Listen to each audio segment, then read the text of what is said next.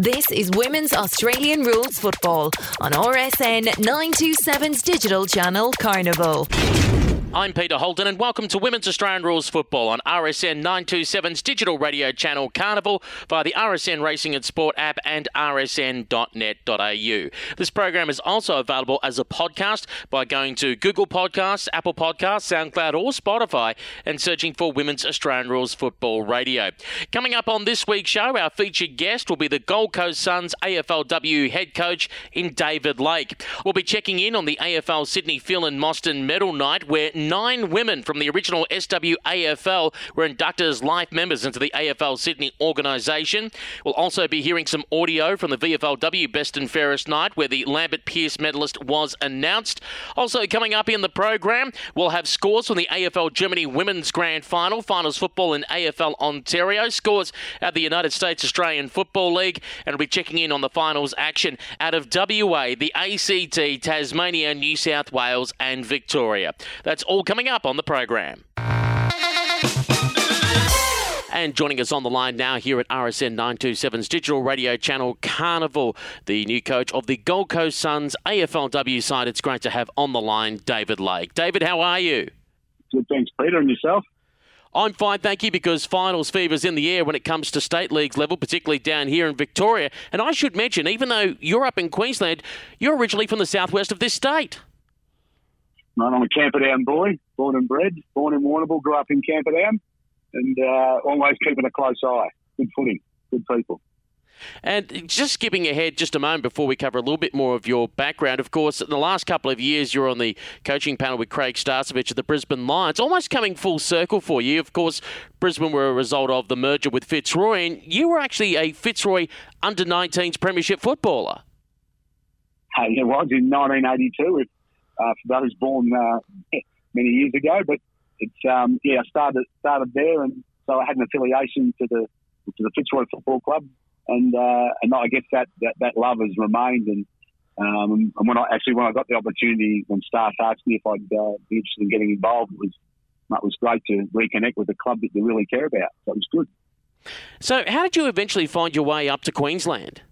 Uh, well, I worked in the grocery industry for many years, and and that was uh, like when I when I departed Fitzroy and I thought I, I need to get a real job, and I, I went from Melbourne to Darwin to Brisbane to Melbourne to Perth to Sydney back to Brisbane with uh, just inside the the grocery industry with companies like Unilever and Cousins, and I was lucky enough on that journey, I guess, to meet a lot of. I played a lot of footy in uh, in different quality environments, and then to uh, when I got my kids started to play, and I, I've got um, four sons and a daughter and as they uh, they grew, and you have a responsibility as a parent to get involved.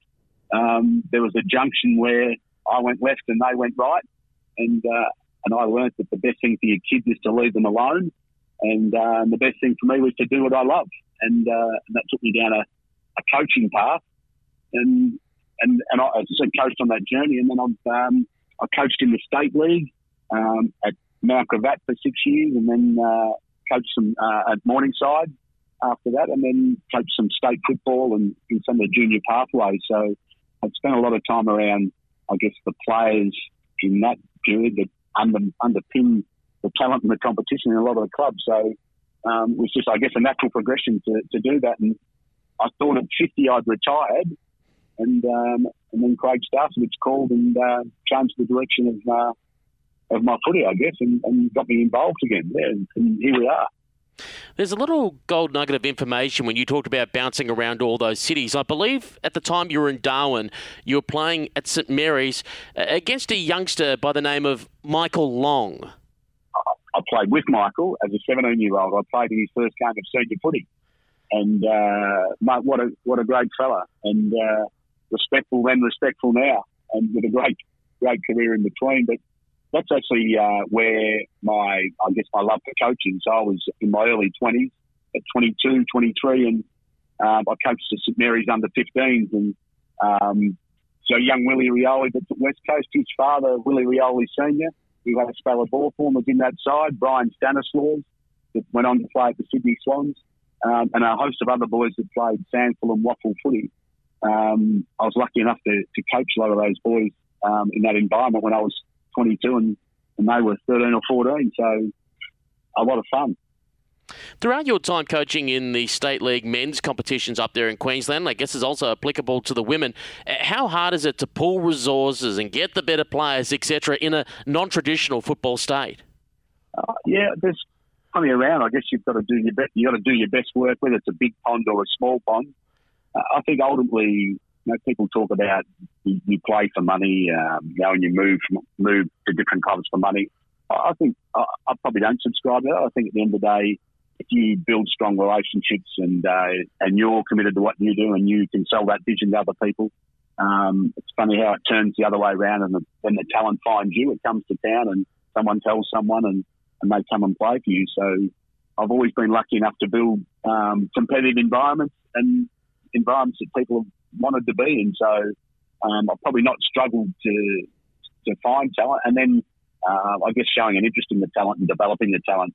I think uh, at the end of the day, that's what everybody everybody wants to see. They want to feel wanted or valued, and uh, and they want to learn. So that's sort of been the been the easy part. And I've had a I've had a strong connection to I've coached the PNG um, national team for the last 10 years um, in three international cups. And you in, in that, you that's another, I guess, another vein of talent. And then coaching the South Pacific for the AFL. In those veins of talent, you bring players in, and it's the same thing. If you um, if you give love, you get love. And yeah, I've been lucky enough to, to find talent and put that in my environments as well. So it's been a lot of fun and educational for me. Prior to Craig Starcevich picking up the phone to ask you to be a member of his coaching staff, uh, what exposure had you had prior to women's footy in Queensland or also up in Papua New Guinea? Because also they fielded a women's side most recently at IC 17. Well, I, I, I, could say I had something to do with it, but I didn't. It was coached uh, by a local guy, the PNG one, but I'd had zero exposure um, other than the fact that I had a daughter and um, I wanted my daughter to live her life being the best, best version of her, playing football, doing whatever she wanted to do. Um, and when Stars picked the phone up, it was about an opportunity, like I'd coached Indigenous athletes I'd, uh, and you'd coach your traditional footy stuff. I'd been in all the standard programs, and it was it was a piece that um, that I hadn't explored. But uh, I, what I learned quickly was that um, if someone wants to compete and has got a passion to learn, and, and um, you, you, have a responsibility, I guess. That's male, female. Um, doesn't really matter. You uh, you immerse yourself, and I quickly I quickly learned that the, the women were uh, more thankful and uh, and they had a thirst to learn, and they they challenged what I knew about the game, and uh, I guess and they challenged me to keep re-educating myself to make sure that um, I was giving the best information and the best version of myself to them. But um, probably I've learned more from them than, than I've taught them, if I'm really honest. But um, I hadn't had a lot of exposure, but once I've been drawn in, uh, I love it, and I'm looking forward to my, my fourth year of it. Great. How long did it take you as a coach to make that adjustment from how you would coach men to coaching women? Because obviously, this is an issue that will face a number of um, ex AFL footballers over the years as they look to women's footballers possibly one of their coaching pathways as they progress up to AFL men's coaching. Uh, look, I don't think it's any different. If you, it's, as I say, it's about how you how you treat people and how you communicate with people. And if you look at the person in front of you or the group of people in front of you, you assess and communicate in the most effective manner to what you've got on the other side of you. So I don't, uh, the male female thing, yeah, it's different, but it's according to, so whether that was your, your wife and your daughter at home or whether that's uh, females in a group you're working with or I, I, don't think it matters. You, you adjust accordingly, but I, I will, uh, from an information perspective and a, uh, and the right to learn point of view, probably my, my highlight. Um, I swore I'd never tell this story again, but uh, Kaitlyn Ashmore in my first year, probably two months in, pulled me up for um, my method. And when she questioned me, it was uh, sort of like, whoa, if I was questioned like that in a male environment, what would I do? And I had all, I had about 10 seconds to work out how I was going to respond, which felt like uh, an hour. And, uh, and I had a dozen girls standing in front of me and my, the way I responded was going to shape uh, my my co- uh, coaching career, coaching female footy, and I took it on board and I moved and I continued to coach. And that night, uh, when I went home, one of the other girls in the group actually messaged me and, and said, "Are you okay?" And, and it was probably halfway through the night when I woke up. I thought, "I'm, do I really want to do this? What right does she have to question me? I was only trying to teach her." But when I, by the time I woke up in the morning, Um, and I, I stopped and I sat down. I started to put all this information together to present to the girls. She wasn't actually questioning me as a coach. She was questioning me in the in the information I had and the method that I was going to use to deliver it.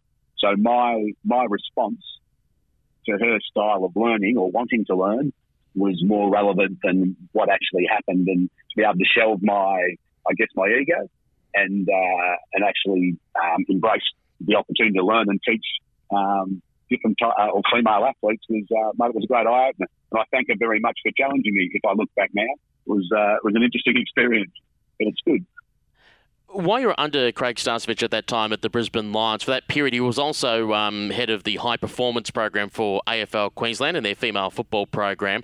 Um, how invaluable was that time under him to obviously spread your network of contacts and obviously being able to get the best information and players available in Queensland, taking into your role now as Gold Coast Suns head coach? Um, so, if I first in the first instance on staff, mate, I, for me, staff is the most qualified coach in the uh, AFLW. He's an absolute ripper. He's uh, he's, he's got a, a really nice nature, and he has a, an enormous amount of knowledge. Like he's played in an AFL Grand Final, so he's played at the level.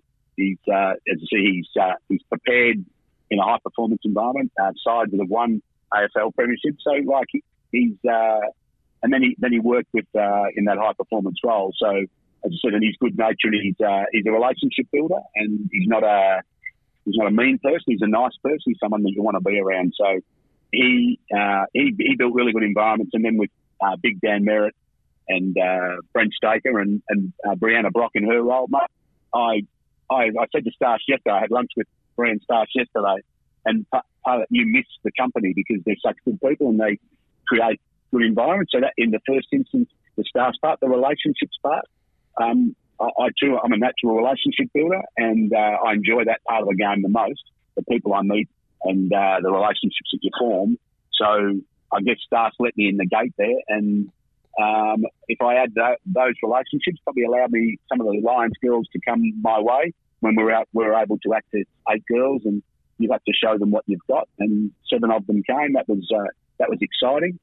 And then I guess the rest has been um, how to foster the female talent I was lucky enough to spend a lot of time with staff doing that for the line. So, um, how to go about it, not so much the, the same girls, but looking for new girls and spreading the net around Australia to find the best talent. Um, some skills that um, I was able to hone while working with staff. So, we still speak regularly and we still speak about a lot of the girls. And uh, uh yes, we compete and we both want our uh, our clubs to be competitive, but at the same time, I think we share a, a love for developing um, young female talent and bring it through and, and letting the game grow. And that's at the AFL level and what underpins it and what's coming through. So, yeah, we'll compete on game day and we'll compete when we're finding our talent, but I think we both respect the environment the same. That's the good part. Now, most people would be nervous going through an interview for 10 minutes, so that let alone half an hour or an hour. Uh, for yourself, if I read correctly, you went through an interview process that went for 10 hours. Can you talk us through that? Uh, so it was the amount of interviews. So, um, like, I, I, had it in my head that I would never coach again. And uh, so there was a process of, um, I guess, to the point of uh, wanting to apply and uh, had to get through to that part. And then there was the, um, after that, there was like your initial interviews to get to the, and then I had to face the, um, you know, like you got John Haynes, the general manager of operations, football operations, Craig Cameron, the general manager of List, Mark Evans, the CEO, Fiona McClay, the head of women's footy, and you're, you're sitting in this room and, uh, and Stewie the senior coach, and they're all firing questions at you. And uh, I, I must say, if I look back, it was I loved it. It was great fun, um, and the competitive juices start to flow. And the further in I got, I'm glad it went that long because the further in I got, the more I wanted to do it. And uh, and then with their um, Cliff Mallet is their, their head of um, culture and, uh, and behaviour, who's a really, really interesting fellow. And just to go through all that, and they really, by the end of it, they, they knew they wanted me to do it, and I knew I wanted to do it. And uh, I really appreciated that it went to that, that there was that many interviews and it was that thorough. It was good.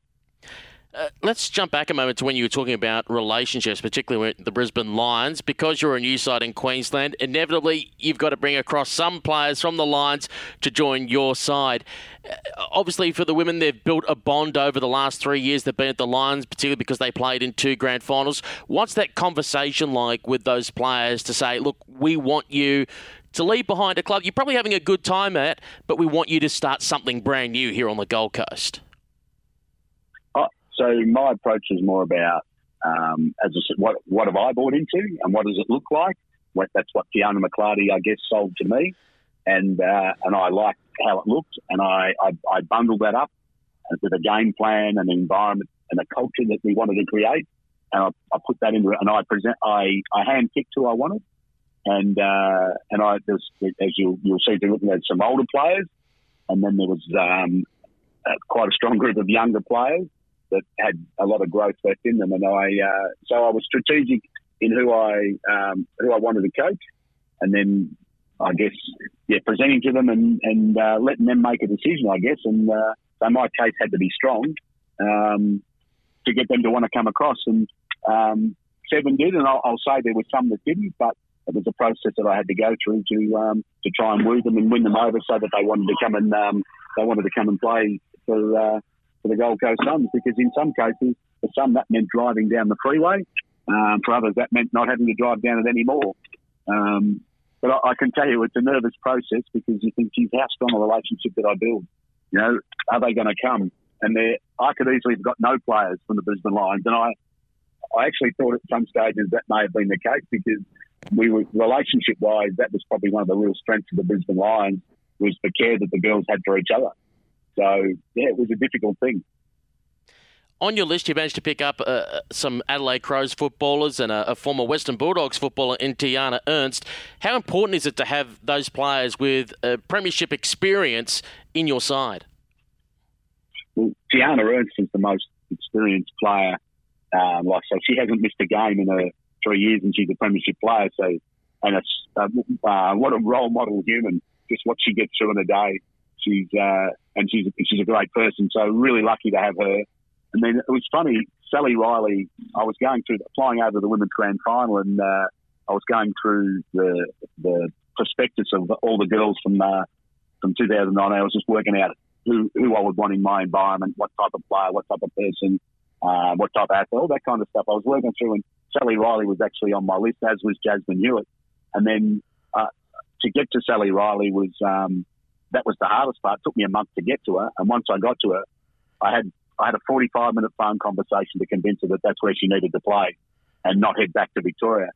And uh, yeah, so that, that was really interesting. But another one, she's a um, and so she's a premiership player, but, and, and she's a teacher, but she's a, uh, a natural relationship builder, and a, and the environment that she creates around herself is uh, is special. So so those two, and add to that uh, Leah Kaslar and Sam Virgo, and you've got a good call for the girls to follow around. Um, so I, I, think that took significant pressure off me as a coach to be able to get four players like those four, four pretty significant females. I'll talk about some of your players that have found some good form, particularly through the winter series, the three match series that you had against the uh, Brisbane Lions. Uh, you named as your emerging player of the winter series in uh, Jade Pregelj, and uh, Kate Surman was named player of the winter series. Yeah, well, Jade's an interesting one. So I remember Jade as a kid. Um, she was a year behind Katie Brennan, and and it, back then it wasn't Katie Brennan, it was Jade Pregelj was the name, and then uh, she headed off down a different path with the army, and um, and, and as an officer made a good career for herself and uh, oozes leadership. But um, like it's been a bit of a journey, and we've we've um, so we started. Um, well, she started from the interchange to the um, a little bit forward, then down to the back line, then a little bit of midfield. And our biggest challenge has been getting her body um, ready to do it all over again. But I think she showed clearly that it hasn't left her. She just needed to retrain it. So, and as a that's as a player, and then as a as a person, as I said, she has great leadership and she naturally takes control of things. Um, but our challenge has been holding her back to build her slowly, and um, yeah, so that's a she's a significant one, and uh, and hopefully we can uh, we can get her come draft time, and then um, and then you've got one like Kate Surman, who, who we've uh, priority signed already. She like a Ballarat girl, so she's grown up in the heartland. and uh, as a basketballer, played a little bit at school, and uh, and then yeah, so she's gone to Maroochydore, moved her life up there, and then and there was a fairly good story about her, the journey of her life the other day. She's a uh, she's a pretty solid human, and um, yeah, so uh, it's been a great story. I, I don't think at 20 at 27 she's got so much more in it. Um, she could be anything uh, once she, like I said, gets a solid day of AFLW pre-season behind her. But really interestingly, you've got Kate Surman and Sally Riley, who both are Ballarat girls, and they walked into training one night at Winter Series and gone, I know you. And they went to different schools in Ballarat, and they're around the same vintage, and uh, and they both got the nickname Spud. So it was uh, quite, quite funny. Um, and then those relationships rekindle, and they're good for, for building a good environment, I guess. Also, good to see with some of your under 18 signings performing well uh, through the uh, AFLW Carnival up there in the Gold Coast uh, a couple of months ago, including uh, Ali Hampson and Kitara Whap-Farrar uh, getting named in the under 18 All Australian team. And then Ali actually just backing it up just a few weeks ago, winning a premiership with Coorparoo in the QAFLW Grand Final. Yeah, and she's an amazing talent for a girl that hasn't played a lot of footy with a soccer background. She's so so dynamic and uh, and so strong and powerful. And uh, it, it's funny because she, she plays because she can on instinct, and she's an athletic beast. And then everyone has a judgment of what she does and doesn't know. She looks like she's been playing forever, but she's really so young in the game. But uh, she, from my point of view as a coach, um, I can't believe how lucky I am to have her. She's uh, she's an incredible talent. And then if you go to young Katara, is uh, and for her, it's learning how good she could be and the attributes she has. She's such a natural player. Um, and the transition to come down a little bit early and learning how to train properly, learning how to eat properly. Um, they're, they're, her challenges are around um, adapting to the environment. And as she does that, she'll become uh, extremely prominent as well. So we've been we've been pretty lucky in that regard to pick up two such talented girls. And yeah, that's good. It's a good start. As we spoke to Ali a few weeks ago on the program, previewing that grand final, she mentioned how she was flying down uh, from Townsville to Brisbane to play for uh, Coorparoo. And it, begs the question that Queensland's now split into zones, the southeastern section being claimed by Brisbane, around the Gold Coast and the Tweed Heads, plus the northern part of the state being claimed by the Gold Coast. Uh, what is the thinking when it comes to training for 2020? Will the full squad be based on the Gold Coast, or are you looking at what the Crow situation did, where they split up into camps, where you possibly have um, some of the players you recruit from the northern part of the state training up in Cairns or Townsville?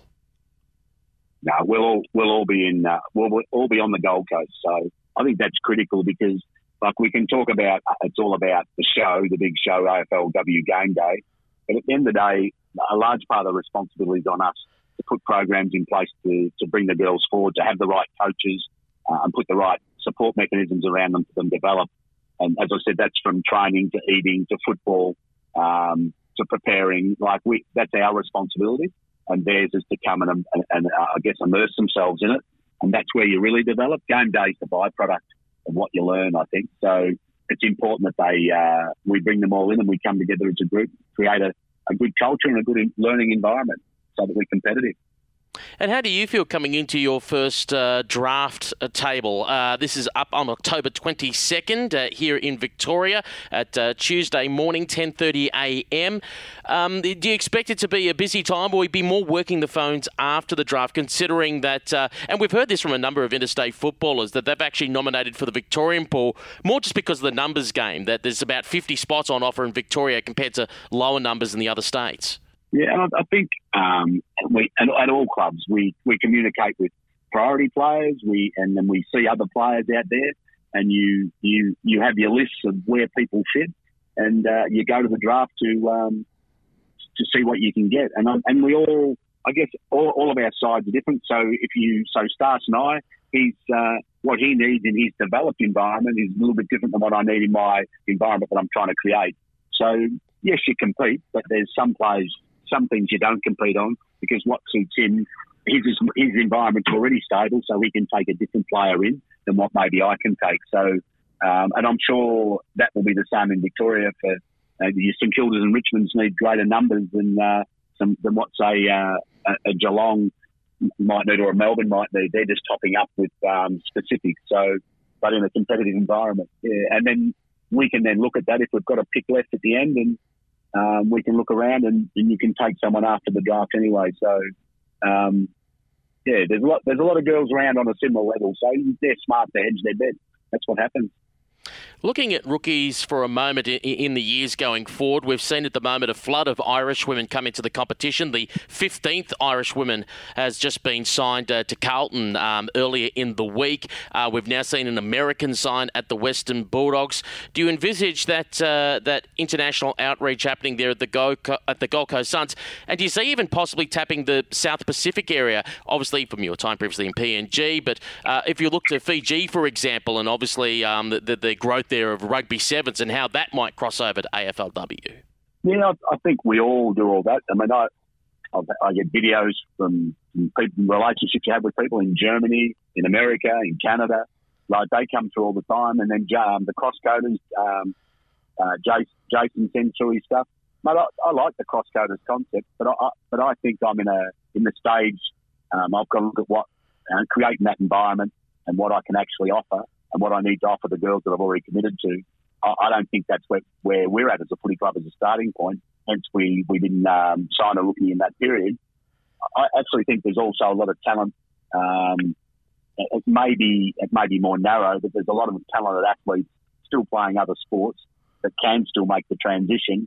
Um, and then there's girls that have not had the opportunity, or players that haven't had the opportunity to develop that might be in a country town or uh, through through childbirth or through injury or situations in their life.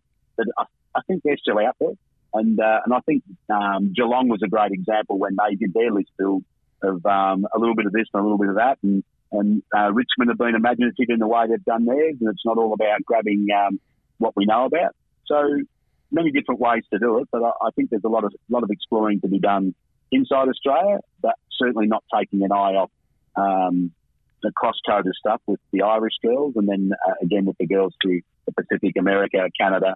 Um, you still look, yes, you're still looking for the you know, the needle in the haystack because uh, there may be as many teams in America and Canada as there is in a particular region of Australia. You've got to sift through it all to find that player. So they're out there.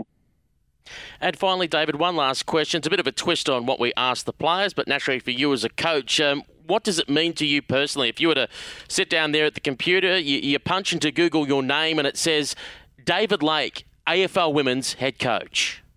That's just uh, from from my point of view. As I said, my I don't want my daughter to live a day of her life doing what she doesn't want to do and to have the best opportunities to be the best version of her. And if I can create that for 30 girls, and that's that's the only thing I give, then I'll be satisfied. And if from that, I can then, because they, uh, they've developed and they've got good environments to learn in to be the best version of them, then, and they become, whether they become an AFLW um, All Australian or whether they become a doctor or a lawyer or a hairdresser or whoever they want to be, if I can create an environment that makes them feel valued and, uh, and have the confidence to be that, then that's what seeing my name there means. Well, David, thank you very much for joining us here at Women's Australian Rules Football on RSN Carnival. And we wish you and the Gold Coast Suns all the very best in the draft coming up in October and then with your inaugural season kicking off next year. Good on you, Pete. Appreciate it. Don't go anywhere. We'll have more Women's Australian Rules Football on RSN Carnival coming up in just a moment. We are the Australian Literacy and Numeracy Foundation, striving to empower our most marginalised communities through literacy and education. Literacy is having a voice Literacy is opportunity. Literacy is dreaming big. Literacy is freedom. Today, you can help end inequality and give every child access to our life changing and proven literacy programs. Your support is vital. Donate now at alnf.org. On RSN 927's digital radio channel in Melbourne, Carnival, via the RSN Racing and Sport app and rsn.net.au, you're listening to Women's Australian Rules Football. I'm Peter Holden. Great to have your company. On Monday night, it was AFL Sydney's Night of Nights, the Phelan Mostyn Medal night. The Phelan Medal, of course, being the Men's Premier Division Best and Fairest, and the Mostyn Medal being the Women's Premier Division Best and Fairest. Amongst many other awards given out on the night, uh, AFL Sydney induct life members into the organisation, and this year was a very special occasion, marking 20 years since the formation of the original Sydney Women's Australian Football League. AFL New South Wales ACT CEO Sam Graham was on hand to induct nine women as life members into the AFL Sydney organisation who were part of the foundation years of the original Sydney Women's Australian Football League. Here's the audio courtesy of AFL Sydney. As I welcome you here all tonight, it is also my great privilege and role to make a special AFL Sydney Life membership announcement.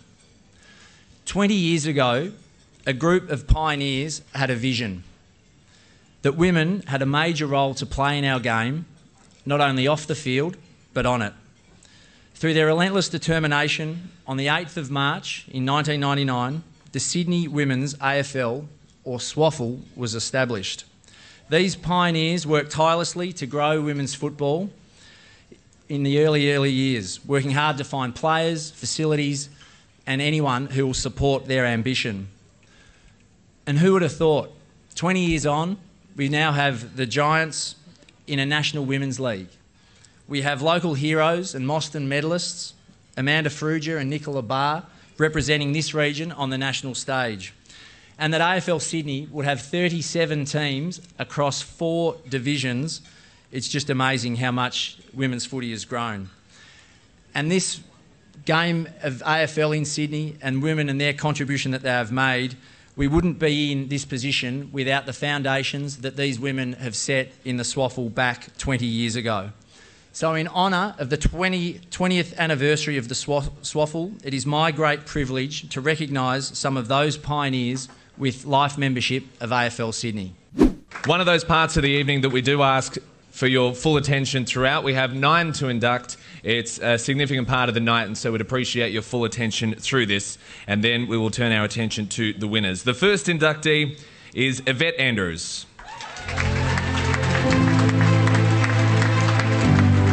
Yvette was the founding secretary of the Sydney Women's AFL from 1999 to 2003. She won the inaugural premiership with the Western Bulls in 2000, then again as their coach in 06. The first player to 100 games in Sydney, she represented New South Wales four times the SWAFL team of the decade. She was also on the inaugural AFL National Women's Advisory Committee and was on the GWS Giants Women's Advisory Committee the Giants were established in their AFLW team. Ladies and gentlemen, Yvette Andrews.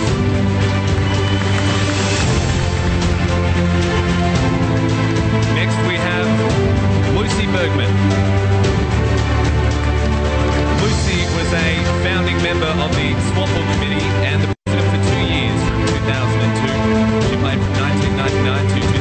2007, representing New South Wales on five occasions and playing in seven grand finals. Lucy was integral in setting an inclusive culture through innovative policies, including tribunal procedures and transgender policy. Ladies and gentlemen, Lucy Bergman.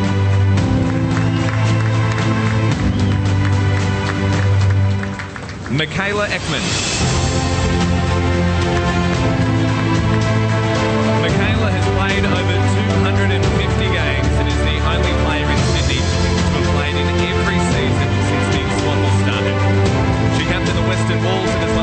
Won playing a total of nine grand finals and represented New South Wales in the National Championship on five occasions. She was named in the SWAFL Team of the Decade and was selected in the Team of the Year twice, once as captain. Michaela Ekman.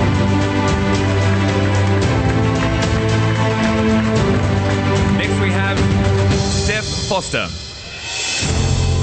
Steph is one of the most decorated players from the early years. She captained New South Wales on three occasions and was named in the All Australian team twice. She won the SWAFL Best and Fairest Award twice and the Golden Boot once. She has been in the Premiership winning team on six occasions, most recently in 2015 with the Newtown Breakaways. Steph Foster.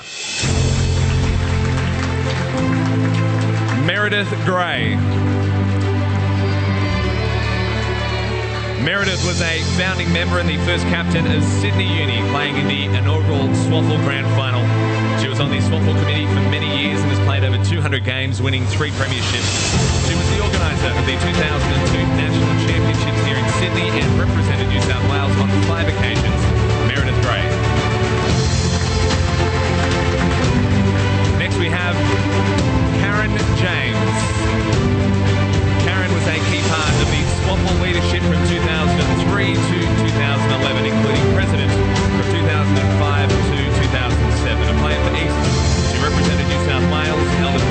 National Women's Advisory Committee and was inaugural to the SWAFL becoming integral to the SWAFL becoming incorporated into AFL Sydney in 2012. Karen James. Roslyn McMahon Bostick. Ros became president of the SWAFL in 2010 and continued to work and continue the work of the previous presidents, working with the AFL to ensure the SWAFL was she represented New South Wales on many advisory committees and was instrumental in the establishment of youth girls football was also the team manager for the New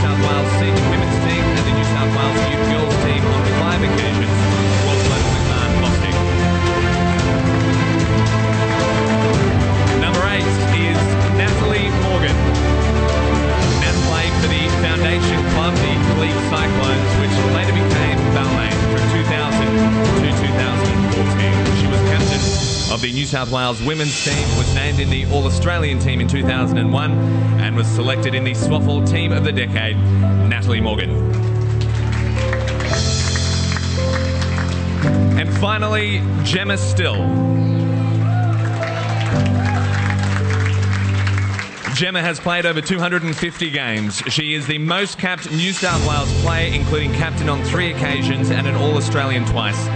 She's won five premierships, was a member of the SWAFL Team of the Decade, and has been selected in the AFL Sydney Team of the Year on five occasions. Gemma was on the SWAFL committee for eight years, with two as president. She was an organiser of the 2006 National Championships and has won a UNSW Blue for leadership in sport. Ladies and gentlemen, Gemma Still, and continue your applause for all nine. How good is that? And I now ask Yvette and Natalie to come to the microphone and say a few words. Ladies and gentlemen, Yvette and Natalie. So I've um, actually written down a few things, which is quite lucky because uh, seeing that footage makes you pretty emotional. That was 2002, and um, the thing is, the reason we did this was we just loved it. We just loved the game, and we wanted to be as, as a part of it, just like everyone who'd played before us. So obviously, this is an enormous honour, and Nat, another SWAFL original, will um, say a few words on behalf of the New Life members. We are a few of a very many, many women and some men who embraced our passion for the game in the early days and who have got us to where we are today.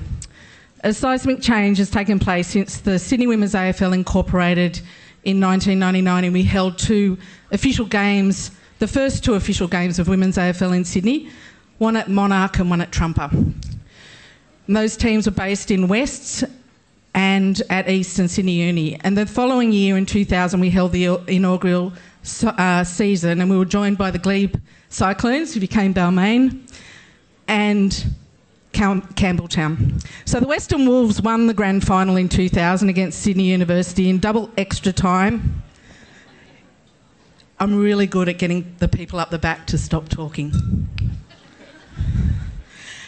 Um, we won the uh, grand final against Sydney Uni in double extra time, and Craig Davis and I had to stand in the middle of the field after the first extra time to work out how the hell we were going to finish this game. It did go on and on, but um, we triumphed, and Lucy and Mickey and I played in that um, grand final along with Meredith, uh, but unfortunately she was on the wrong team. Um, so back then it was pretty tough, and Nat, Nat is going to tell you a bit about that. But it was a very collaborative time, as not only were we running the league, but our teams and also supporting other teams to get off the ground.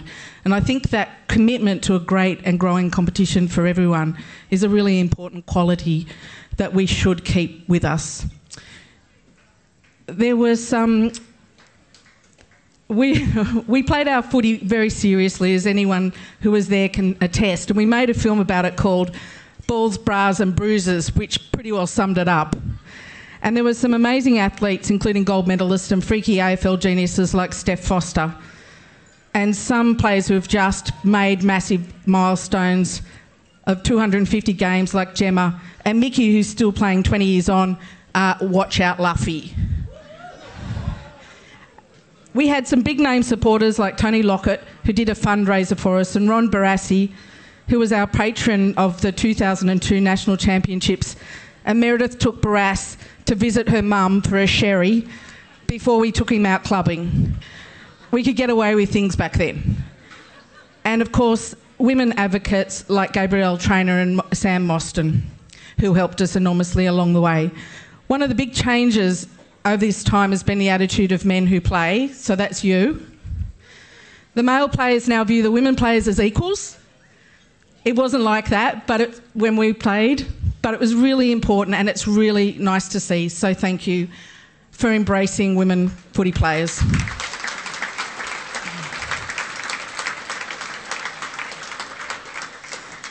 We've proven that women's footy is not just a novelty, it's a central part of the integrity of the code. And the emergence of women's sport, which some of us have waited quite a while to see, is changing who we are as Australians, and I think for the better. We had a simple mantra back then of more women and girls playing more AFL, and every year since 1999, that's been the case. Four divisions in Sydney, um, the idea proposed by Karen, leagues across the state, the number of junior girls exploding, thanks Ros, and a third of all players are now female. Academy pathways and a 14 team AFL competition.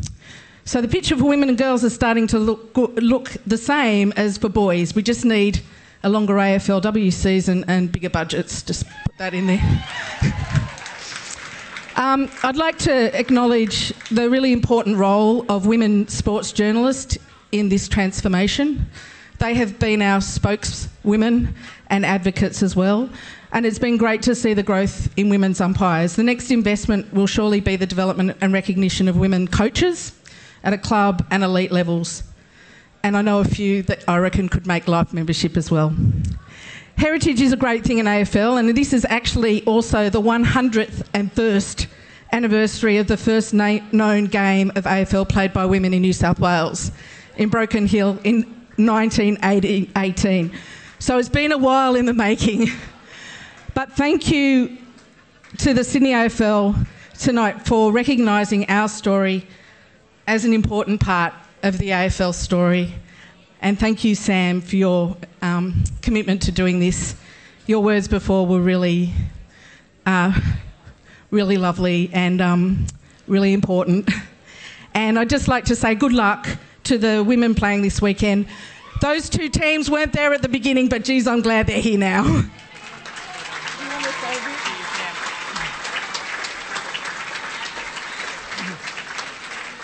Just quickly, I won't hold you up, but watching that footage, a bit, like a bit like Yvette, I was, you know, got a bit emotional because I was surprised it was in colour. It seems uh, so long ago that we played and started it out, and you young kids playing now, you know, back in our day, what we did in that first season to actually get out on the paddock was pretty impressive when we look back on it. Um, our goalposts we handmade out of plumbers' PVC pipes, and before a game we'd have to do um, a poo check, a dog poo check of the ovals, and at a certain ground we'd also do the syringe check as well. Um, so the other thing, another part of my job was also uh, going to council on a Friday afternoon to collect the, the line marking paint to actually mark out the grounds so that we had goal squares and centre circles and things like that so that we could actually kick off the match. So you've got it so good now, you're on TV. Luckily, there's not much footage of us, so we can tell you that we would have been good enough to play as well. So um, thank you all very much for yeah the membership. Very, really appreciate it. Thank you all. And if you want to hear more about the early years of the Sydney Women's Australian Football League and how it got off the ground, then I recommend you listen to our interview with Yvette Andrews, the founding secretary of the competition. Just search through SoundCloud, Apple Podcasts, Google Podcasts, or Spotify for Women's Australian Rules Football Radio and go back to episode 100. It was a very special podcast for us where we looked at the foundation of the West Australian Women's Football League, the South Australian Women's Football League, and the Sydney Women's Australian Football League. Again, search for episode 100 of Women's Australian Rules Football Radio.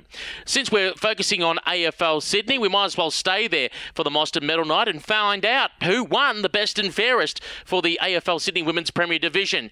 It was none other than GWS Giants captain and Macquarie University Warriors football player Amanda Farrugia. Give her a round of applause, ladies and gentlemen. Amanda Farrugia. Not just your first, not just your second, but your third Mostyn medal. Absolutely amazing. How does it feel? Three times a winner.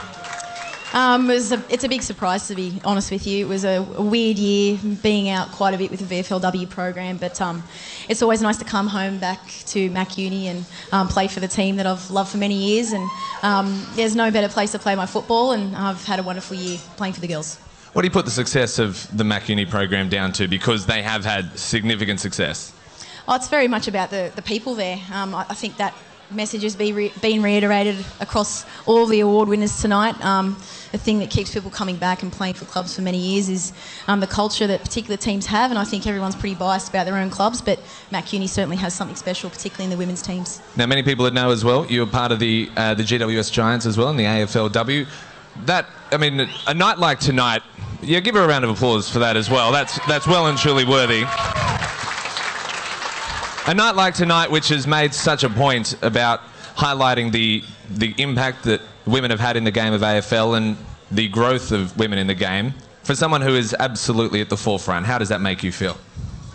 Um, I mean, it's a privilege, but um, it was really quite lovely tonight to see the, the women who really pioneered uh, for the women's game. Um, those women who are inducted into the Hall of Fame uh, tonight, they're the ones that actually did the hard yards. We're the beneficiaries of the, all the hard work they did. So um, I can't take any credit for anything, really. They're the ones that um, showed up every week with minimal facilities and um, probably not many people supporting them, and they kept doing it anyway for the love of the game. So um, thank you to those women in particular. Great answer. That's superb.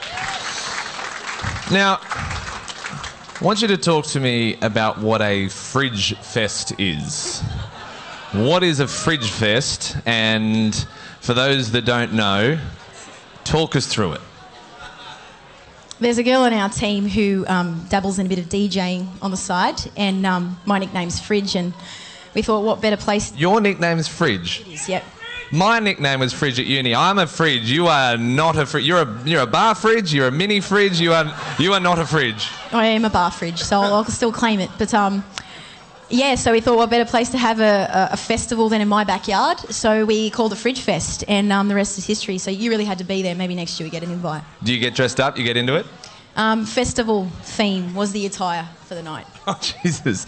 Now the GWS Giants is uh, they were supposed to be having a skills session, a, a training session tonight. Are you aware of what happened to get you here this evening? Um, there was a bit of manipulation of the situation, I think. Um, I was told that the skill session was cancelled and that I was encouraged to attend. Um, so I did the running session, didn't do the skill session, and uh, got ready at the club. And I think I've got a lot of sweat in my hair still, but that's okay.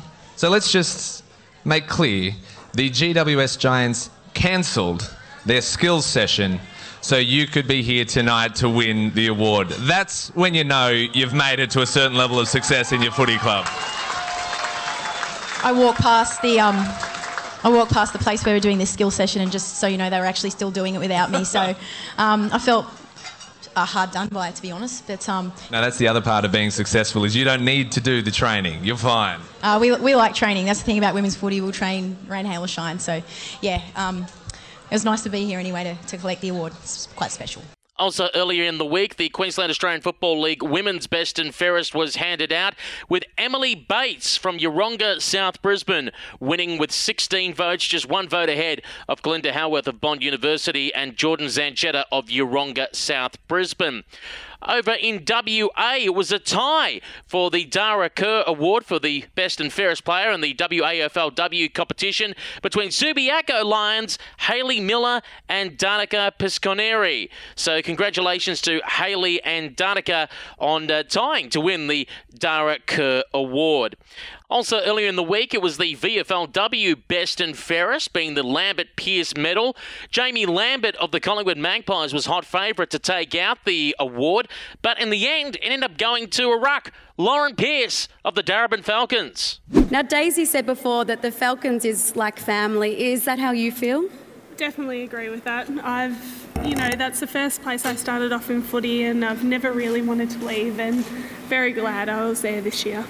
Take us back to the first time you came down to a training there. Um, very nerve wracking.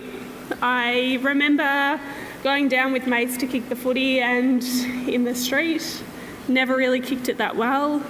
probably along the ground a few times, sat down on the curb and cursed everyone else because I was terrible at it. Um, and then a mate of mine said, let's go down to a footy training. Um, she was sort of not giving up basketball, but she wanted a different sort of sport. And we went down to Darebin, didn't realise how good they actually were when we started. Um, and the rest is sort of where it was at. Did you ever contemplate that you could be here in this moment winning this kind of award? Hell no. I'm sorry, but I had no idea this would come today. Um, very grateful for it, and I, as I said, I didn't know this was coming. So tell us about life at Darebin because when you get there, they're a powerhouse, and now with the introduction of AFLW, I imagine things are, are quite different. What's it like? Um, you know, a few girls have left towards their AFLW teams. Um, it's great to be able to go back there and for Melbourne to be able to su- support me to do that. And, you know, it, I just think it's a great environment to be at. And I've never once been disappointed with how we've been. And, you know, we might not be the best team in the league, but We've worked our asses off. We've tried as much as we can. And I think just the effort that all the girls have wanted to put in to become better and the fact that you see girls on the oval before training um, asking the coaches for help, wanting to do what they can to get better, and obviously to want to be in an AFLW side. Like, I couldn't be more prouder of them. And um, just seeing that I might not necessarily have been out there with them all the time, but you know, it's it's been great to see that. And so, what is so special about the fabric of this club? Can you take us inside those four walls?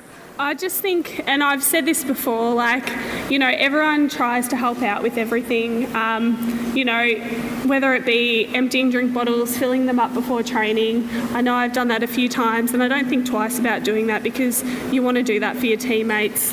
Um, it's helping out on game day, it's getting your parents to help. My parents umpire escorts. Woo. um, and I just, I just think it's more of a family vibe, and you know, you want to be there, you want to help out, and you don't you don't take things for granted there, and that's what I really love about it. And your season, the club didn't contend for finals, but you've had a remarkable year. What are you most proud of? I think I'm proud of, you know, coming into it. I didn't do pre-season with everyone, but the standard that they were at when I got there, and they the want to be there and the want to try and do as much as they could really impressed me. And you know, as much as we might not have won as many games, I think coming to the end of the season, we're really proud of what we did. Um, and I'll always be proud of being a Falcon. And I think they're very proud of you. They've been whooping all night. Is there anyone you'd like to thank? Come over here like to thank the Falcons, mum and dad. I know they're watching the live stream, so thanks, Wendy and Jeff. Um, and I just, I just think the whole journey and everyone that's contributed to my football, um, all the players at Melbourne, all the staff at Melbourne, I think they've really engaged with the program and really helped me to become who I am. And I think everything they've put into place has helped me and my skills and everything. And I started off terrible at kicking a football, and surprisingly enough, I'm okay. Um, but I just think everyone as a whole, it's been great the experience, and I've really loved it all. And I, I'm so glad I've changed to football. Well, I think you're more than okay at kicking a footy now. Ladies and gentlemen, can I please ask you to stand and raise your glasses as we toast Lauren Pearce, the 2019 VFLW best and fairest. That audio courtesy of the Victorian Football League. We'll have more Women's Australian Rules football on RSN Carnival coming up right after this. There's jumpers, hoodies, and tees for you at leaguetees.com.au. LeagueTees.com.au is your place for retro footy gear with designs created by local artists that you won't find anywhere else. Plus, their unique range of women's footy tees help raise funds for Indigenous literacy programs. Get online and start shopping today. LeagueTees.com.au You're listening to Women's Australian Rules Football on RSN 927's digital radio channel Carnival. I'm Peter Holden. Thanks for your company. Now, time for our international and state leagues footy wraps as we check out scores from around the world. Let's begin, first of all, to the Australian Football League Germany Women's Grand Final that was played over the weekend in Cologne between the Hamburg Dockers and the Berlin Crocodiles. And it was the Dockers that took out the 2019 Premiership, defeating Berlin 9 7 61 to 4 9.33. Congratulations once again to the Hamburg Dockers. Semi finals action in Canada with the AFL Ontario Women's Competition. In the minors semi final, Etobicoke Kangaroos 11 12 78 defeated the High Park Demons 2 1 13, while the Hamilton Wildcats 10 8 68 defeated the Ottawa Swans just the seven behind. The Wildcats jumping straight through to the grand final. To the preliminary final be held this Saturday, 14th of September, 2 p.m. at Manatik Polo Club. It's the Ottawa Swans versus the Etobicoke Kangaroos for the right to take on the Hamilton Wildcats. Over the United States Australian Football League, just one women's match played over the weekend. It was between the Minnesota Freeze and a combination of the Chicago Swans and North Star Blue Ox, and it was the Freeze victorious 15 13 103 to 4 10 34. It is worth mentioning that at least 10 women took part in a mixed game of Aussie rules in Hawaii weekend just gone between the Hawaiian Eagles and the Seattle Grizzlies. Now, why we make mention of the match is that former AFL footballer, Brownlow medalist, four time Premiership footballer, Sam Mitchell, just happened to be driving by, spotted the game, and took part playing for the Hawaii Eagles. So, a memory there for the women and men who took part in that match in Hawaii. And joining us on the line now here at Women's Australian Rules Football on RSN Carnival to take a look back at week two of the AFL Sydney Women's Premier Division finals. It's great to have on the line Lauren Hodgson. Lauren, how are you? Yeah, good, thanks, Peter. How are you? Not too bad at all as we count down the sleeps to the AFL Sydney Women's Premier Division Grand Final. But before we mention the preliminary final results, uh, the Mostyn Medal has been uh, handed out for the League Best and Fairest for 2019. It certainly has, and um, uh, for I believe the third time, um, the winner is Amanda Farrugia from obviously the uh, Mac Uni Warriors. So um, probably not too many surprises there, um, but yeah, nice uh, nice recognition leading up to uh, this weekend's grand final. And Amanda Farrugia, of course, the GWS Giants women's captain, uh, stamping her authority as the best woman currently running around in New South Wales. Yeah, she's certainly done that, Peter.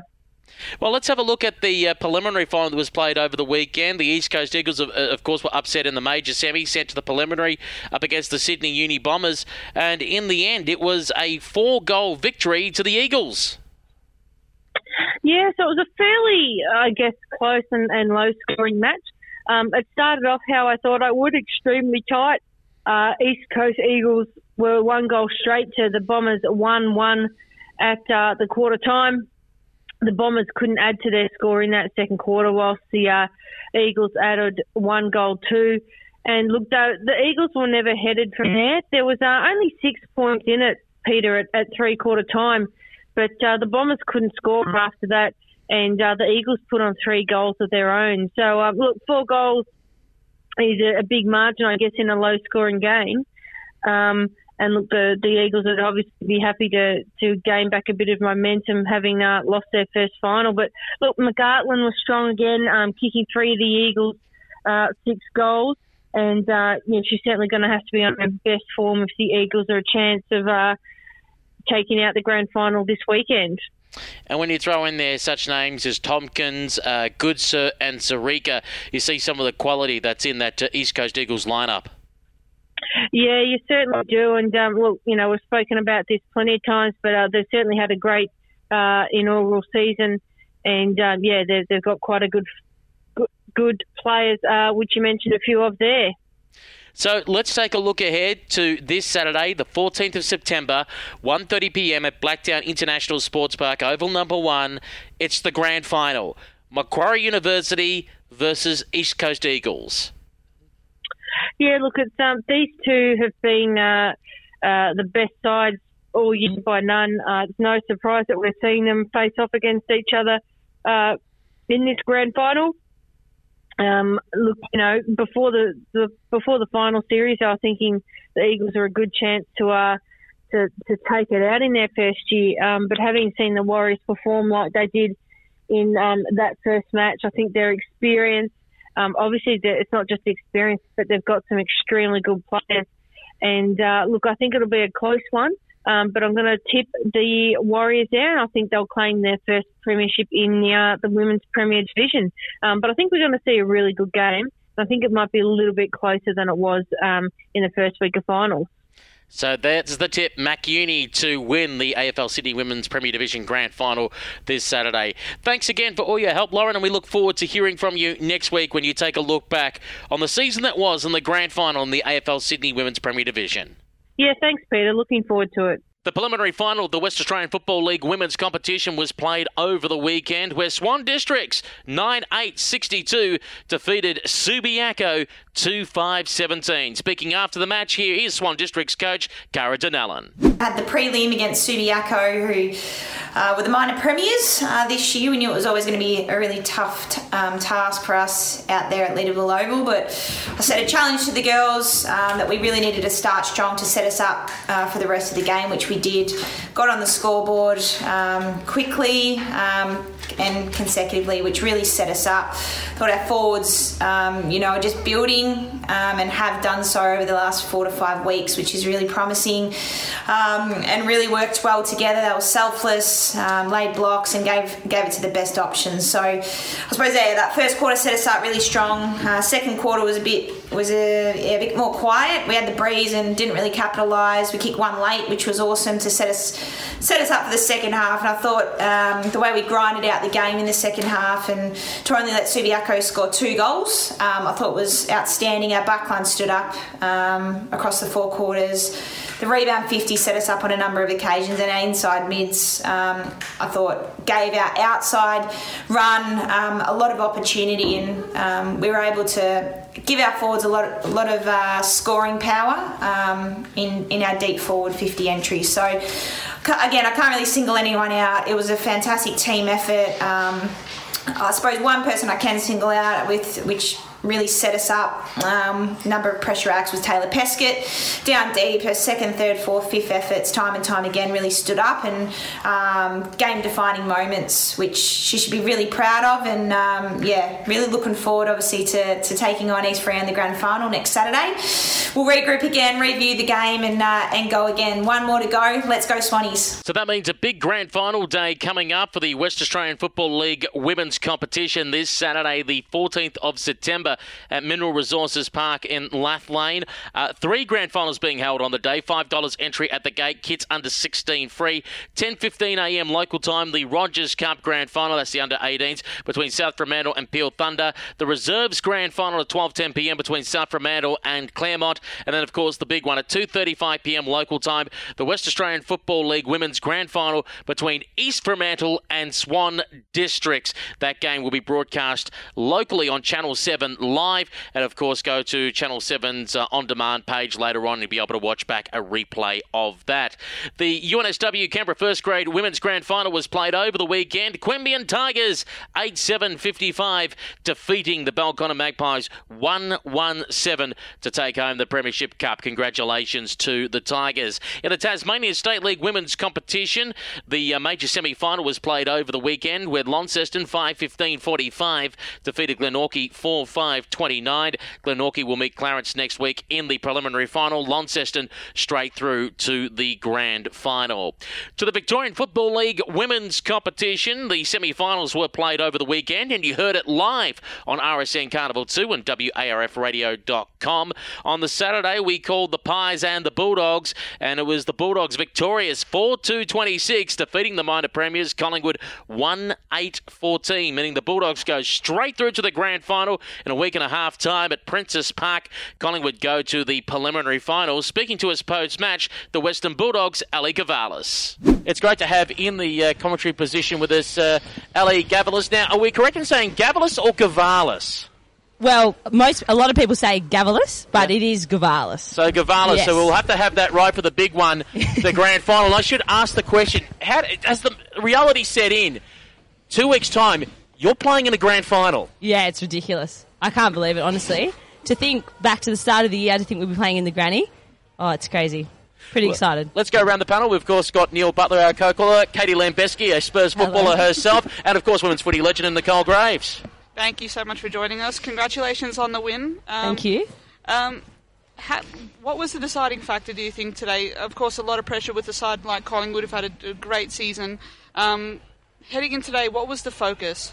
Yeah, so they've had a great season, um, and they've been, you know, at the top for a long time.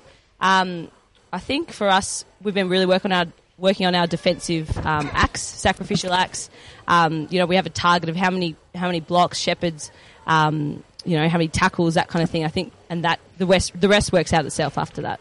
Sally, one of the jobs that we have to do as, you know, alleged commentators is we need to give a 3-2-1 typically you know best on ground i found the most pleasing aspect i suspect for you and the team is it was really difficult to find the best players for the bulldogs Yeah. because it was just such an even Yep. an even effort that's got to be a great thing going into a, a grand final It's awesome. Yeah, I 100% agree with that. Um, and I'd probably say the same for last week. I think, you know, we all, everyone, if you look at the stats and how we played, everyone, everyone played a good game. Nicole. Uh, Lalifio, I just want to talk about how, uh, and you know, she had a massive, uh, she, fantastic defender, but a massive day. You imagine, um, you know, with Lambert and uh, Malloy rotating back into their forward line. I mean, how important is she and just her calmness around in that deep defence? Who was that? Sorry, L- Lalofi, Lalifi. Lalofi. Lalofi, my bad. Mua. Yeah. Yeah, yeah, yeah. Yeah, yeah. Oh, she's she's absolutely such a um, critical part of our team. She's awesome. Yeah, couldn't agree more. Yeah. Course, a, a lot of. I think it was really tense at halftime. I think it was really uh, tough for either side to really get a foothold in the game. What was the message from Sean and some of the coaching staff um, at the break? Did, that, did anything sort of turn it around? Do you think, feel in your view? Um, I think a big part was just he just said, just let's just take it on, let's just enjoy it. We're you know we're in 20 minutes we could be playing in a granny. Um, don't you know? Let's take risks. Let's be offensive. Let's just take the game on. Let's have fun. That was the big message. because it seemed to me sitting here obviously you'd be in a better position to comment it just seemed to be a slog like there was no free flowing game Yeah. it was just all about and that's Yeah. obviously what collingwood did last week Yeah. they you know held it to a goal each at, three quarter Mm. time did you get that sense Yeah, I agree with that. Um, it was a yeah hard game, tackle stoppage after stoppage, um, but we didn't give up. We just kept going and going, getting back up. You know, picking each other up, um, working as a team, and just you know stoppage by stoppage, getting it forward. A very similar situation to last week against Richmond. A close Mm, finish. yeah. They're going down to the Williamstown Road and they're bombing away. How much did that experience from last week carry over to this week? Okay, we're in a similar position. We know what to do here. Yeah, yeah, definitely. Um, you know, when there's a few minutes left, we're in red time. Um, you know, let's take our full seven seconds on the ball.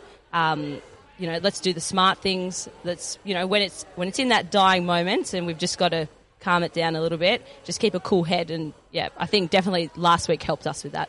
Yeah, and I think yeah, we were talking about that. It was just about you know, particularly that last few minutes after you got the goal, or, and even to create that goal was just the patience that you're able to have, and to hit some targets and do that. And where ironically you weren't doing that as much during the game, but Yeah. certainly at those you know those really important moments, we saw that obviously both weeks. And I think that that you know, speaking, I spoke with Sean. We spoke with Sean before the game. That's the first time I'd spoken to him. But his calmness and the fact that you know you just sort of said it was about uh, you know, his calmness and, and you enjoying it, really, you can see that out there. How important is, you know, the coach that isn't, you know, getting over emotional with you Yeah. guys and his, his 100%. personality, I guess. Yeah, so important. Um, you know, it kind of all starts from there. You know, we can all bring what we've got, but you know, he's the person that sits us down at the start of the game um, at each quarter to talk to us, and you know, he's always calm and giving us a good good message. And you know, how good is this? Of, you know, playing in a, a game to try and get in the granny, and let's enjoy it. Yeah. Um, any preference on who you want to play in the grand final? Oh. I'm not sure, to be honest. Yeah, I'm not sure. The We'll just have to see how the the- Saints? Yeah. We'll just have to see how it goes tomorrow. the correct cliche is I don't care as long as I'm getting a game. Well, that's the- it, exactly. that's all that really matters, isn't Yeah. it? As long as the, the Bulldogs are one of the teams that are Yeah. playing, you don't mind. Yeah, and I think I think now we can finally think. Let's we can really believe in ourselves that we can now go all the way. Yeah. And finally, one last question before we let you go. Besides obviously playing in a grand final, what does it mean to you personally to be wearing the red, white, and blue? Oh, it's massive. Yeah, I've I've absolutely loved playing at the Bulldogs this year. Um, it's been my first year here, and I, yeah, I absolutely love it. So it means means the world. You know, the history of the club's huge. um, and to be wearing the colours is yeah, it's um, it's an honour. And on the Sunday in the minor semi final, the Southern Saints 10 5 65 defeated Melbourne University 7 6 48 to knock the Muggers out of the final series. Speaking to us post match was Saints footballer Kate McCarthy. You've got your shoulder strapped. How is the shoulder? Yeah, it's um, it's uh, still fairly numb. I had a painkiller before I played, so um, yeah, it hasn't quite worn off yet. I got I laid a tackle in like the third quarter, and that was probably the time that I felt it the most. But yeah, I was able to get through the game, which was really good. Um, and I'd say we'll probably do the same next week if if all's permitting. So yeah. Were you hiding in the change rooms before the game? Because we didn't see you during the warm up and stuff. Oh, um, I, w- I was a late comer to the warm up because I was still getting the injection because we wanted to do it as close as we could so that it would stay for the whole match. So that probably put you off a little bit. Sorry. yeah, we swear you were hiding in the showers there. We're like, mm, she's not there. No, we've Yeah. written her off, and then all of a sudden, da, da, and the run out, and there you are, the long sleeve jumper. How What did you make of the team's performance today? Was it you know that third quarter you really put the you put the foot down and you were able to hold on defensively in the last quarter? Yeah, I think, um, I mean, as a team, we just wanted to all play really well and play our role. And I think that's the first game. I mean, I've been down for probably about six six rounds now. And I think that's the first game we've been able to put it all together, forwards, mids, backs, and, and really work well together um, as an entire team. And it is the old cliche that you need everyone to play well. And today we all did, and, and we were able to put together a really good performance. Yeah, Kate, I, I agree. We're talking about that. It was a really team effort, and it's certainly a team defence in that last quarter. Uh, three quarter time, I imagine what Pete was saying, but you know we're talking about what the coach says and actually delivering it out there. So when you had that ascendancy, being able to play that tempo footy and patiently slow it down, was that the message at three quarter time? Yeah, definitely. I mean, we'd set ourselves up in a really good position, but we knew that they were coming home with the slight breeze that there was. Um, and also, they're such an attacking team. Like, it was kind of the battle of two teams that like to play a similar way and, and attack the ball, get it wide, get it into space. So we knew they could score quickly. Um, so we knew that five goals may not have been enough. So we needed to really get that pressure, keep it up there, um, and then also, yeah, slow the tempo down, play our, I guess, brand of footy and slow it down even more and be nice and composed in that fourth quarter. Is it is it the feeling now down in the change rooms? You know, the confidence, especially through the players that are newer to the VFL level and, and haven't really played finals football. Is you know now they can take that forward to how well they did. Yeah, definitely. And obviously, looking forward even further to AFLW, having a game of finals experience when we've been able to put it all together, that's massive when it comes into next year as well. Um, but I mean, taking that into next week, we're kind of in a position where Collingwood have come off a loss now, and, and we've got the momentum going forward. So it's an interesting final structure. That's probably all, all I'll say on that one. It's interesting how it all works, but um, yeah, I think if we can come out and, and play that and take the confidence from this, where everyone's really confident up and about, and nice feeling in the change rooms, taking that into the game next week, I think will be a massive advantage. Yeah, I think um, we, we sort of spoke about at the start of the game that this game, the way that the Muggers play and the way that you play, they were actually going to make it a bit easier for you guys to actually play your game plan in comparison to last week where Collingwood just played one-on-one footy and just really squeezed you up. So it was good to see. In terms of that, I just want to ask you coming, uh, we're actually tag teaming Kate and I. I'm going to Queensland and she's coming down here. Have you enjoyed your, your Melbourne footy during the winter and, uh, and what do you see, you know, as uh, coming into AFLW4 with the Saints? Yeah, I think the only thing I haven't really enjoyed has been the weather. Um, I didn't come down at the best time of the year, but um, in saying that, coming down early and having the experience, I wasn't originally going to come down until the AFLW preseason, but just to be able to get to know a lot of the girls who will be my teammates next year has been a massive advantage, knowing what they do on the field, um, how they play, and how we can all gel together. Um, but yeah, I'm really, really enjoying it. I'm loving being down here, loving a new challenge, being in a new city. Um, yeah, I'm, I'm really enjoying it and really looking forward to next week as well.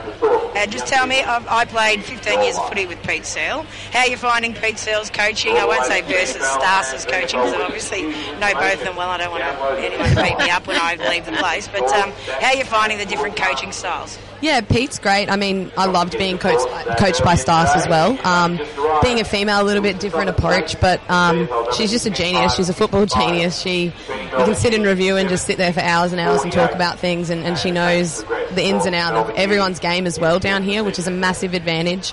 Um, and she's just a great person as well. She knows when it's time to have a laugh and knows when it's time to be serious, and that's sort of something that I really enjoy. I enjoy the lighter side of footy, so it's it's really beneficial for me as well. Speaking of the game next week against Collingwood, what did you sort of take out of, of your loss to them uh, a couple of weeks ago, and what do you think you, you as a team and yourself have to focus on going into the game? Yeah, I, I don't think like we didn't play well last week at all. We didn't play the type of footy that we want to play. Um, credit to them, they sort of uh, didn't allow us to either. Um, but there were times where we probably just needed to be a little bit more bold and take a few chances. Um, and I was the thing that I was really impressed with today in the first quarter. The first few times we had the ball in defensive fifty, the first thing we did was switch it. So, I mean, girls had learnt from last week. It was a tough loss. It was a hard lesson. We scored one goal that was from a bit of defensive pressure and a bit opportunistic. Um, so as a team, we didn't play very well at all.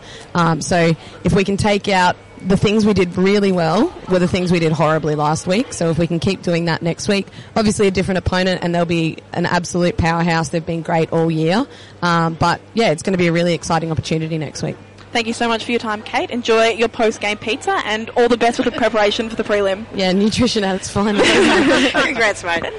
So it's all set. Collingwood versus the Southern Saints in the preliminary final this Sunday at Northport Oval. Bounce down 11:45 a.m. You'll hear live coverage on RSN Carnival 2 and WARFradio.com from 11 a.m. this Sunday morning. Join us for all the play-by-play action and our pre-game and post-game shows. 11 a.m. RSN Carnival 2 and WARFradio.com. That wraps up our show for yet another week. I'm Peter Holden. It's been a privilege having your company. And until next week, it's bye for now.